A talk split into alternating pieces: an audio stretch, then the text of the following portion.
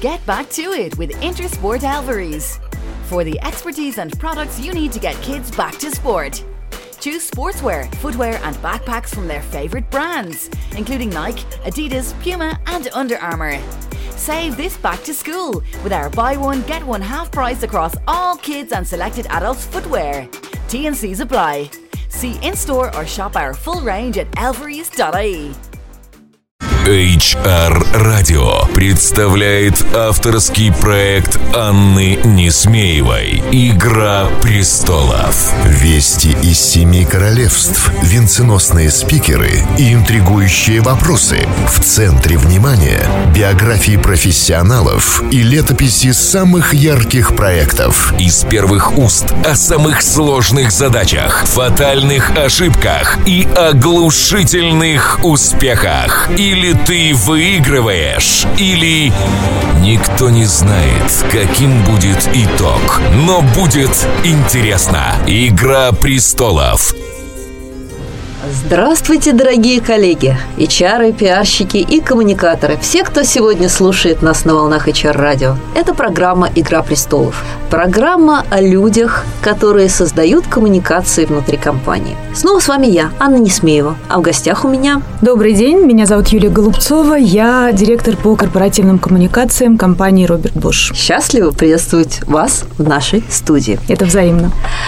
Пару слов для наших слушателей, чем сегодня в России занимается компания Bosch, чтобы всем было понятно, о чем у нас пойдет речь. Компания Bosch в России уже очень давно. Впервые мы появились на российском рынке в 1904 году. Боже мой, так долго не живут. История очень длинная. А первое российское региональное общество было открыто в 1993 году, одновременно в Украине, в России и в Белоруссии. Сейчас это большой холдинг, можно сказать. Мы имеем 7 производств на территории России и занимаемся производством и сбытом продукции, которая делает нашу жизнь лучше, разработана для нашей жизни и помогает нам, собственно говоря, воплощать свои мечты.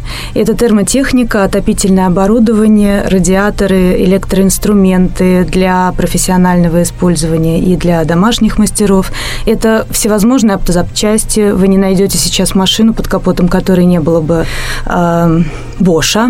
Это автокомпоненты, которые идут на конвейер для производства автомобилей. Это новое направление интернет вещей, коннективити, все, что связано со смарт-вещами, которые делают нашу жизнь лучше, умнее, технологии для умного дома, для умного производства, для беспилотного вождения. Это все Bosch. Можно сказать, что это компания мечты для настоящих мужчин? И женщин. И женщин тоже. Кстати, о мужчинах и женщинах. Кого у вас больше, Юля? Мужчин или женщин? В России. Ну, вообще. Да. Я бы сказала, что в России, наверное, очень грубо, если то пополам, 50 на 50. И мы, наверное, в компании, в глобальной среди вот всех остальных стран занимаем первые места по количеству, например, женщин на руководящих позициях. Не во всех странах можно встретить такое количество женщин-руководителей. Это приятно. Ну, хорошо. Тогда вернемся к нашему традиционному сценарию. Не будем разочаровывать наших слушателей преданных. И, как всегда, такой коварный вопрос. Какое самое сложное профессиональное решение доводилось вам принимать? Ну, корпоративные коммуникации – это такой всеобъемлющий, наверное, аспект, и достаточно часто приходится принимать, в том числе и непопулярные решения, например, в ежедневной коммуникации со СМИ, например, в коммуникации с сотрудниками, потому что, наверное, ни для кого не секрет, что мы переживаем нелегкие времена сейчас, и приходится иногда идти на какие-то непопулярные меры, но если говорить, например, о внутренней коммуникации, мы всегда стараемся до сотрудников довести не только само решение какое-то, которое было принято руководством, но и его причины.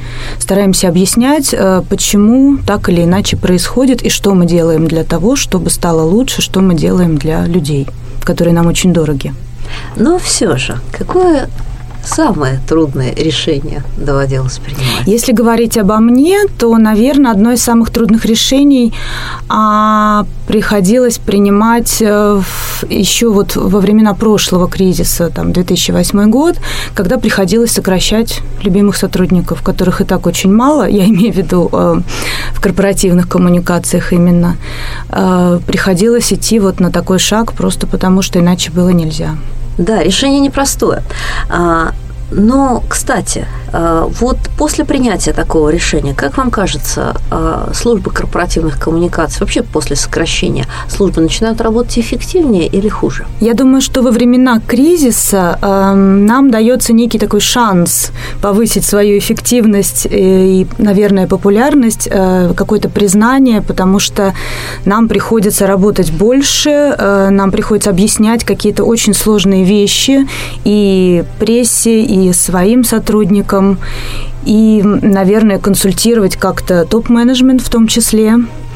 Поэтому, если я скажу, что эффективнее, это значит, что мы до этого работали неэффективно. Но, тем не менее, это всегда такой некий челлендж, и достаточно интересно вот в условиях нестабильности работать в коммуникациях. Мы услышали вас. Вопрос у меня не случайный, потому что, на самом деле, вот где-то в середине 2000-х годов, да, там в районе 2010-2011 года, как раз после кризиса, о котором мы упоминали, одновременно с этим появился тренд и на, скажем, журналистику мультиканальную, и одновременно с этим мы стали говорить о том, что специалист по коммуникациям, он должен быть омниканальным, он должен уметь работать с разными инструментами, с разными технологиями. И многие, и большие инфоагентства, и пиар-службы внутри компании стали отказываться от узкой специализации, да, что вот этот у нас новостник, там этот пишет релизы, этот там что-то снимает, этот фотографирует, этот там, я не знаю, коммуницирует с сотрудниками. Как у вас с этим обстоит? Да, Анна, вы абсолютно правы. Речь идет здесь о так называемых интегрированных коммуникациях, да, которые в нашей компании сейчас развиваются очень быстрыми темпами. Но надо сказать, что поскольку нас всегда было мало, грубо говоря, в разные годы от 1 до 4 человек с ответственностью за весь регион, не только Россию, то мы, в общем-то, всегда делали все. И по мере появления каких-то новых медиа, социальные медиа, например, там, когда силу набирал интернет, интранет, например, то мы, собственно говоря, интегрировали наши коммуникации туда. У нас и по сей день нет такого очень четкого разделения между нами внутри, кто чем занимается. Конечно, есть коллега, который отвечает за СМИ, это я, есть моя коллега, которая отвечает за социальные медиа и много-много еще всего, то, что вокруг внутренних коммуникаций, но, в принципе, мы стараемся быть взаимозаменяемыми. Здорово. И как сегодня устроены вот эти самые интегрированные коммуникации? Вопрос не случайен. Буквально, вот, думаю, одновременно с выходом нашей программы стартует у нас большой проект – это курс интегрированной коммуникации для HR. И я хожу и все время всех спрашиваю, и стараюсь где-то взять вот этот вот опыт. Интегрированная коммуникация для HR – это, наверное, когда HR доносит свои ключевые сообщения через разные каналы. Мы стараемся транслировать эту историю про то, что, по сути, все коммуникации – это суть преломления понимания бренда в разных направлениях, да, по отношению к клиенту, по отношению к сотруднику, по отношению там, к продукту, к партнеру, там, к государственным организациям. И те структуры внутри компании, которые за это отвечают, должны давать некое универсальное послание, некое единое послание с тем, чтобы компания не раздиралась, как лебедь, рак и щука. Вот как это происходит у вас? Мы считаем, что любое послание, которое мы даем наружу, изначально должно быть сформулировано внутри, и сотрудники, как, собственно говоря, тоже носители бренда, должны быть в курсе того, что происходит в компании и что компания транслирует СМИ. А насколько сотрудники вообще являются носителями брендов Bosch? Вот бьетесь за это, стараетесь, чтобы они были евангелистами, чтобы они продвигали ваш бренд? Да, безусловно, у нас есть своя философия, у нас есть система ценностей, которая уходит корнями еще во времена основателя компании Роберта Боша. Сейчас мы немножко трансформировали визуальный ряд. Мы все называемся, все сотрудники по всему миру называются «We are Bosch». И по последним исследованиям, мы проводили исследования внутри компании, насколько сотрудники ассоциируют себя с брендом. И у нас был самый высокий показатель во всем мире, порядка 90%. То есть 90% респондентов ответили, что да, я вот Bosch. По России. Это показатель достаточно высокий, но, что интересно, не уникальный. Я довольно часто беседую с коллегами из международных компаний, которые здесь возглавляют российский филиал или там филиал Восточной Европы. И многие из них отмечают, что именно российские подразделения в международных компаниях очень часто показывают самые высокие результаты по вовлеченности, по лояльности, по готовности разделять ценности бренда.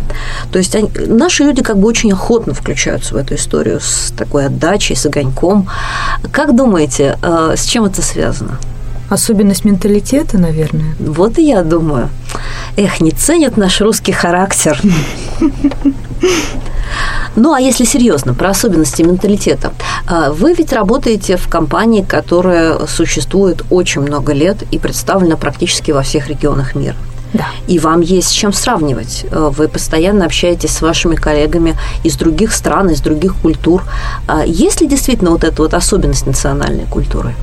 Я думаю, что если говорить о России, мне кажется, мы россияне, и, может быть, и Восточная Европа в том числе, больше, наверное, пропускаем через себя то, что мы делаем. То есть вот есть еще там такое понятие, например, work and life balance. У нас очень трудно применимо это понятие, потому что получается тогда, что на работе мы не живем, то есть мы здесь поработали, потом мы пошли жить. Мне кажется, что у нас это происходит немножко по-другому, и мы именно вот, наверное, живем тем, что мы делаем. Да, мне тоже так кажется, что по-настоящему увлеченный человек не разделяет работу и оставшуюся жизнь, потому что у него все это очень тесно сплетено. А как происходит это у вас? Как-то вы разделяете или вы приветствуете интеграцию увлечений сотрудников, может быть, какие-то их семейные связи с рабочими процессами? Ну, я знаю, например, многие компании проводят практики каких-то семейных мероприятий, многие компании проводят клубную деятельность, чтобы люди могли поделиться своими достижениями, хобби, там, еще чем-то на работе. Такая дореализация. Мы поддерживаем, так плохо, наверное, сказать, семейные ценности. Расскажу такую историю. У нас офис находился на улице Королёва, недалеко от Останкина. Было все прекрасно, замечательно. Мы очень много лет там жили, работали, дружили и так далее. Опустили корни уже. И грянула новость, точнее, она, конечно же, не грянула, ее давно готовили, что мы построили свое здание в Химках, и весь офис переезжает туда. Это было очень сложно, была такая тоже сложная комплексная коммуникация внутри компании, чтобы не потерять сотрудников. Мы разрабатывали различные мотивационные меры, и в том числе мы, вот наш HR-департамент работал над тем, чтобы, например, помогать людям с переездом, если их ничего не держит в центре, оплачивали переезд, там, мебель перевезти, помогали, если нужно было, в поиске работы для супруга. Подготовили целый перечень школ, детских садов разной направленности в районе Химок. И кульминацией всего, конечно, являлся наш так называемый Family Day, когда мы пригласили в офис членов семьи, детей, мужей, жен, партнеров, устроили грандиозный праздник, порядка 700 человек, наверное, было. Дети были в восторге, конечно, больше всего, как это обычно бывает. Ну вот, наверное, такими мерами. И что самое интересное, у нас была очень низкая текучка на тот момент. То есть такая средневзвешенная. Сейчас текучка стала больше? Нет, просто мы боялись, что мы потеряем большое количество сотрудников, потому что... Вот этими шагами все-таки удалось предотвратить этот риск? Я думаю, что да. Помогали с кредитом на машину, с ипотекой. То есть вот такие вот вещи были сделаны. Угу. Достаточно много было сделано. То есть такой переезд с человеческим лицом. Да, да. Это приятно. Ну, что-то мы все про центральный офис, да про центральное. Ведь знаю, у вас есть и производство, да? Да. Есть у вас и продажи, то есть это большой объем, наверное, полевых сотрудников. Да. Как они живут, как устроена жизнь у них? Часто ли вы их видите в офисе? Как с ними коммуницируете? Как общаетесь с ними? Да, у нас региональные сотрудники часто организуют свои встречи по направлениям. То есть у нас структура матричная. Функциональная. Функциональная, да. И, например, отдел электроинструментов весь со всего региона, а то и, может быть, и со всех стран бывшего Союза собираются в определенном месте, проводят различные обучения, тимбилдинги, делятся опытом, подсчитывают результаты и так далее. То есть вот это все делается именно внутри направлений, бизнес-подразделений. Угу. А какие каналы коммуникации используете? Потому что очень часто люди приходят за советом и говорят: у нас территориально распределенная компания, мы лично не видим наших сотрудников. Как нам лучше достучаться до них? Как нам лучше с ними пообщаться? Делитесь секретами фирмы. Как общаетесь с теми, кто не сидит с вами в одном офисе? Ну, коллеги, в принципе, постоянно находятся на связи, поскольку мы просто не работаем именно вот в бизнес-подразделениях. Мне трудно назвать детали, то есть как происходит у них каждодневное общение. Нет, я имею в виду корпоративные коммуникации, то есть то, что именно объединяет вас как компанию. Ну, безусловно, у нас есть свой интранет. Так, безусловно, хорошо. У нас есть свое издание внутреннее, оно называется «Ведомости Bosch». Ох, какая прелесть. За него отвечает... Это журнал электронный. Угу. Когда-то мы его печатали, потом мы его перестали печатать, и он сдается в электронном виде. Мы всегда приветствуем новости из региона, и моя коллега, которая отвечает за издание, она очень трепетно относится к новостям, она постоянно находится в контакте с региональными сотрудниками, у нее везде есть свои люди, которые поставляют новости. И, на мой взгляд, журнал достаточно популярный, потому что коллеги хотят в него попасть. То есть понятно, что он не резиновый, мы не можем печатать абсолютно все, но в последнее время все больше и больше коллег направляют нам новости и очень переживают, если мы ту или иную новость не можем взять, просто потому что ограничен объем, да. Вот это у нас есть. Здорово. А если мы вернемся, собственно, в вашу епархию, в корпоративные коммуникации, сегодня мы понимаем, что вести коммуникационную работу, не затрагивая социальные сети, не затрагивая как бы так называемую журналистику пользователей, невозможно. И часто этими журналистами становятся наши же сотрудники, да, которые что-то пишут о компании, как-то реагируют или не реагируют на упоминание компании. Как у вас строится в этом направлении политика? А у нас есть определенный свод правил, как вести себя в Фейсбуке, потому что компания Bosch представлена в Фейсбуке на данный момент каналом Bosch Russia. И мы пытаемся разъяснять, образовывать, показывать, что можно, а что нельзя делать в Фейсбуке, потому что я четко убеждена, что если сотрудник что-то пишет даже на своей страничке, то это все равно может иногда так или иначе быть воспринятым как мнение компании Bosch. То есть здесь такая достаточно тонкая грань между твоей личной информацией и информацией о компании. Понятно. Вот так. Ну что же, мы с вами добрались до середины программы, и пришло время нашей первой традиционной рубрики, которая называется «Вести из семи королевств». «Вести из семи королевств». В этой рубрике мы просим нашего гостя прокомментировать какую-нибудь свежую и интересную новость, которую мы специально для него подобрали. И раз уж у нас в гостях представитель чудесной компании Bosch, который занимается можно сказать, новым направлением технологий, да, интернет вещей, мы для вас специально откопали новость о том, что интернет вещей не так уж и безопасен. Буквально на днях крупнейший американский университет подвергся DDoS-атаке, и эта DDoS-атака во многом поддерживалась и реализовывалась через интернет вещей, через вендинговые автоматы, через климатические станции, которые есть в университете, через пропускные системы, то есть через всю ту технику, которая управляется дистанционно, управляется через интернет. И все они дружно слали запросы, где найти ближайшую закупку морепродуктов. Благодаря этому внутренняя сеть университета была обрушена, и, собственно, все сервера чудесной организации, крупной научной организации, оказались заблокированы. Ну и, соответственно, у меня к вам вопрос. Не превышаем ли мы сегодня разумную границу в наших коммуникациях вот в сторону диджитализации, в сторону ухода в цифры? Не стало ли у нас слишком много цифр в жизни? Или все нормально? Очень хороший вопрос.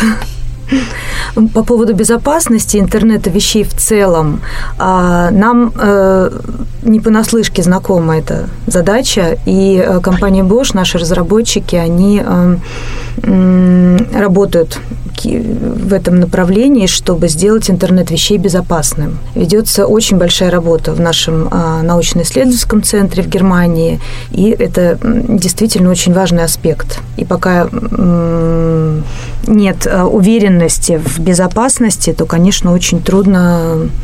Ну, если возьмем шире, вот даже в нашей локальной жизни, в частной жизни, в корпоративной жизни, не стало ли цифры, цифровых коммуникаций слишком много? Не потеряли ли мы за ними людей? Да.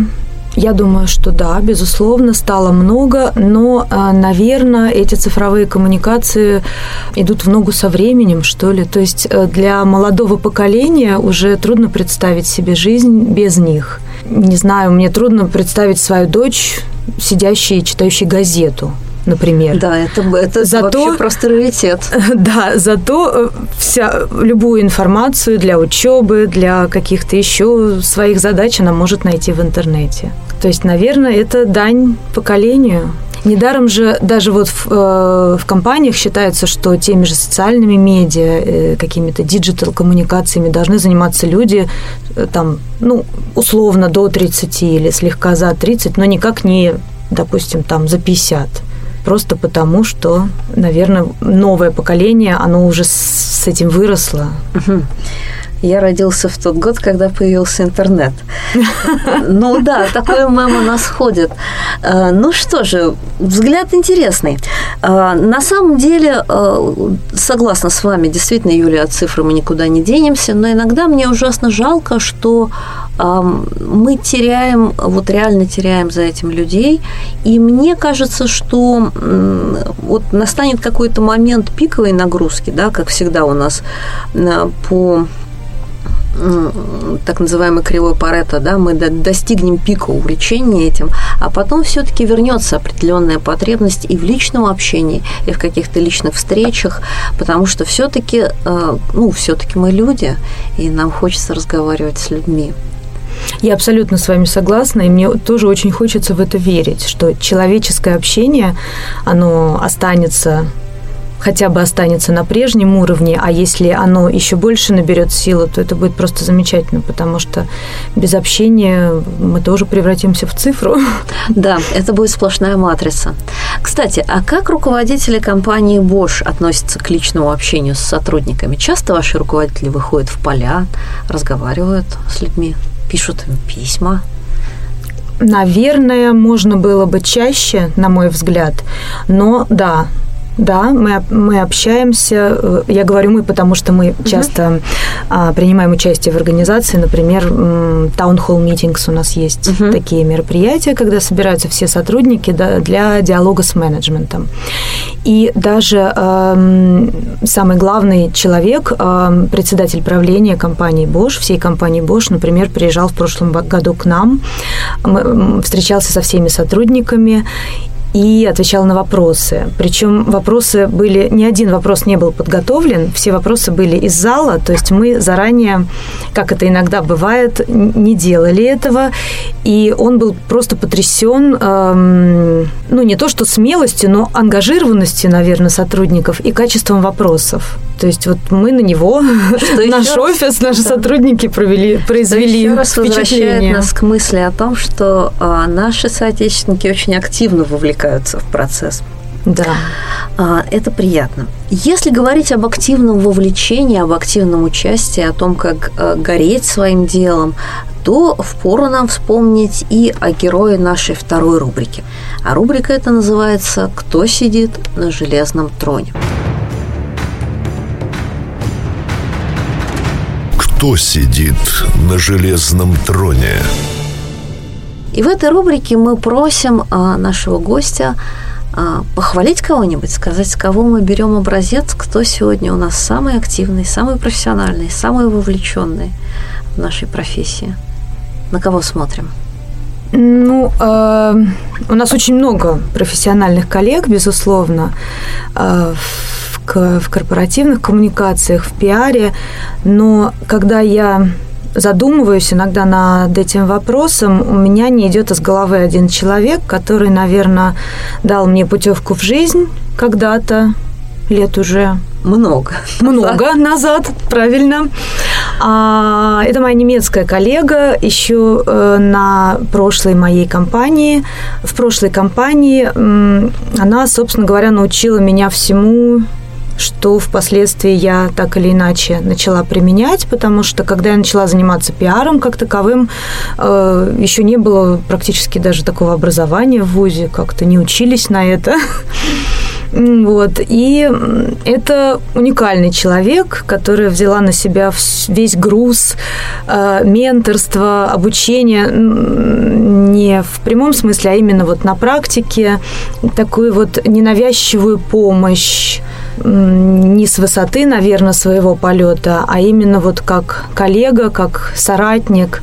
Это было замечательное взаимодействие. У нас в то время был очень интересный регион. Это была Россия, Южная Африка, Турция и Дубай. И практически одновременно во всех этих странах появилось по одному коллеге, который должен был там на 50% помимо основных своих задач заниматься еще и пиаром. И вот она нас всех собрала в свою кучку, и мы пошли. Имя, сестра, имя. Диана Вайденкопф. Теперь вот мы знаем, кого мы можем благодарить за то, что как минимум с десяток замечательных специалистов появилось. Я думаю, что рынке. Больше. Я думаю, что впоследствии появилось еще много людей, которых она выучила. Здорово. Ну, если поговорить немножко о менторстве, об обучении, о наставничестве, насколько вы считаете это важным в формировании карьеры вот, специалиста по коммуникациям? Вот как много мы получаем из формального образования и сколько из личного опыта? Я думаю, что это крайне важно для любой профессии, именно чтобы был рядом человек, который мог даже не столько обучать и помогать, а своим, наверное, примером, своей каждодневной работой, своим взаимодействием со СМИ, сотрудниками, если брать нашу область, показывать людям, как нужно себя вести. Угу. Что нужно делать? Ну, тогда давайте поработаем немножко коучами и менторами. Нас слушает много разных людей, и кто-то из них либо сейчас меняет профессию, либо стоит перед выбором, какую профессию выбрать, если это молодые слушатели. Что бы посоветовали тем ребятам, кто сегодня вот размышляет, не стать ли мне там специалистом по коммуникациям, не прийти ли мне в пиар? Вот о чем стоит задуматься? Стоит задуматься, во-первых, о том, что пиар – это не всегда то, что кажется со стороны, это не всегда праздник, а чаще всего это совсем не праздник, а трудовые будни. В общем-то, бывает так, что и дни, и ночи напролет в такой не очень веселой рутине, которая должна привести к какому-то результату. А частенько это риск немножко испортить, наверное, репутацию, риск что-то не так сделать, и это станет достоянием общественности. То есть нужно брать на себя ответственность, нужно хорошо разбираться в предмете пиара твоего, собственно говоря. То есть бизнеса. В бизнесе, в компании, в продукте, смотря чем ты занимаешься. Ну, а с другой стороны, это безумный драйв, это адреналин, это потрясающая отдача, когда все получается, будь то какое-то мероприятие, либо там статьи какие-то, все что угодно. То есть, когда это здорово получается, это приносит колоссальное удовлетворение. Верю. Я вижу, как горят ваши глаза. Жалко, не видят наши слушатели, но поверьте мне на слово, у Юлии просто вот улыбка на лице, когда она вспоминает свои победы. Давайте дадим 3 коротких совета начинающему пиарщику и коммуникатору. Вот что ему нужно сделать, чтобы преуспеть в профессии? Ну, во-первых, слушать, слышать, смотреть вокруг себя, что происходит, что делают остальные. Ну что же, совет неплохой. Я думаю, он пригодится в любой профессии. Мы с вами добрались практически до конца нашей программы, и остался у нас последний традиционный вопрос. Над каким интересным проектом работаете сейчас? Что готовите? Может быть, что-то весной нас чем-то поразите или летом? Ну, у нас... Проект, на котором мы сейчас работаем, достаточно стандартный. Это наша годовая пресс-конференция, то, что заботит меня в первую очередь. Ну, а все-таки сейчас... вот ближе к сердцу, вот что-то же есть, что-то такое вот, над чем вот прям вот так и хочется вот поработать, такое вот клевое. Да, есть у нас один проект, он связан с... автомобильным направлением и с блогерами, но, к сожалению, больше я сказать пока не могу. То есть это интрига? Возможно. Когда интрига раскроется? Дайте нам какие-нибудь ориентиры. Наверное, летом. То есть мы с нетерпением будем ждать нового проекта от Bosch этим летом в благосфере. Мы будем стараться. Мы будем очень стараться, чтобы он воплотился в жизнь. Кстати, а своих блогеров воспитываете? Поддерживаете своих сотрудников, которые пишут блоги на тему там, вашего бизнеса, не знаю, может быть, тех же там, автомобилей, еще чего-то? Абсолютно. Это всегда приветствуется. Вы слышали? Вас будут ждать. Ну что же, на этой приятной ноте мы завершаем сегодняшнюю программу. Это была программа «Игра престолов», программа о людях, которые создают коммуникации внутри компании. С вами была я, Анна Несмеева, а в гостях у меня сегодня была Юлия Голубцова, директор по корпоративным коммуникациям компании Bosch. Прощаюсь с вами до следующей недели. Услышимся. «Игра престолов» в эфире HR-радио. Hello, Virgin Media customer. You. Yes, you. Fancy saving up to €300? Thought so. Well, today you can. Switch to Eir and get your own 500 meg fibre broadband line straight to the heart of your home for just €34.99 a month. €300. Not bad for one chat. Call 1-800-500-300, go in store, or visit eir.ie. Eir. Let's make possible.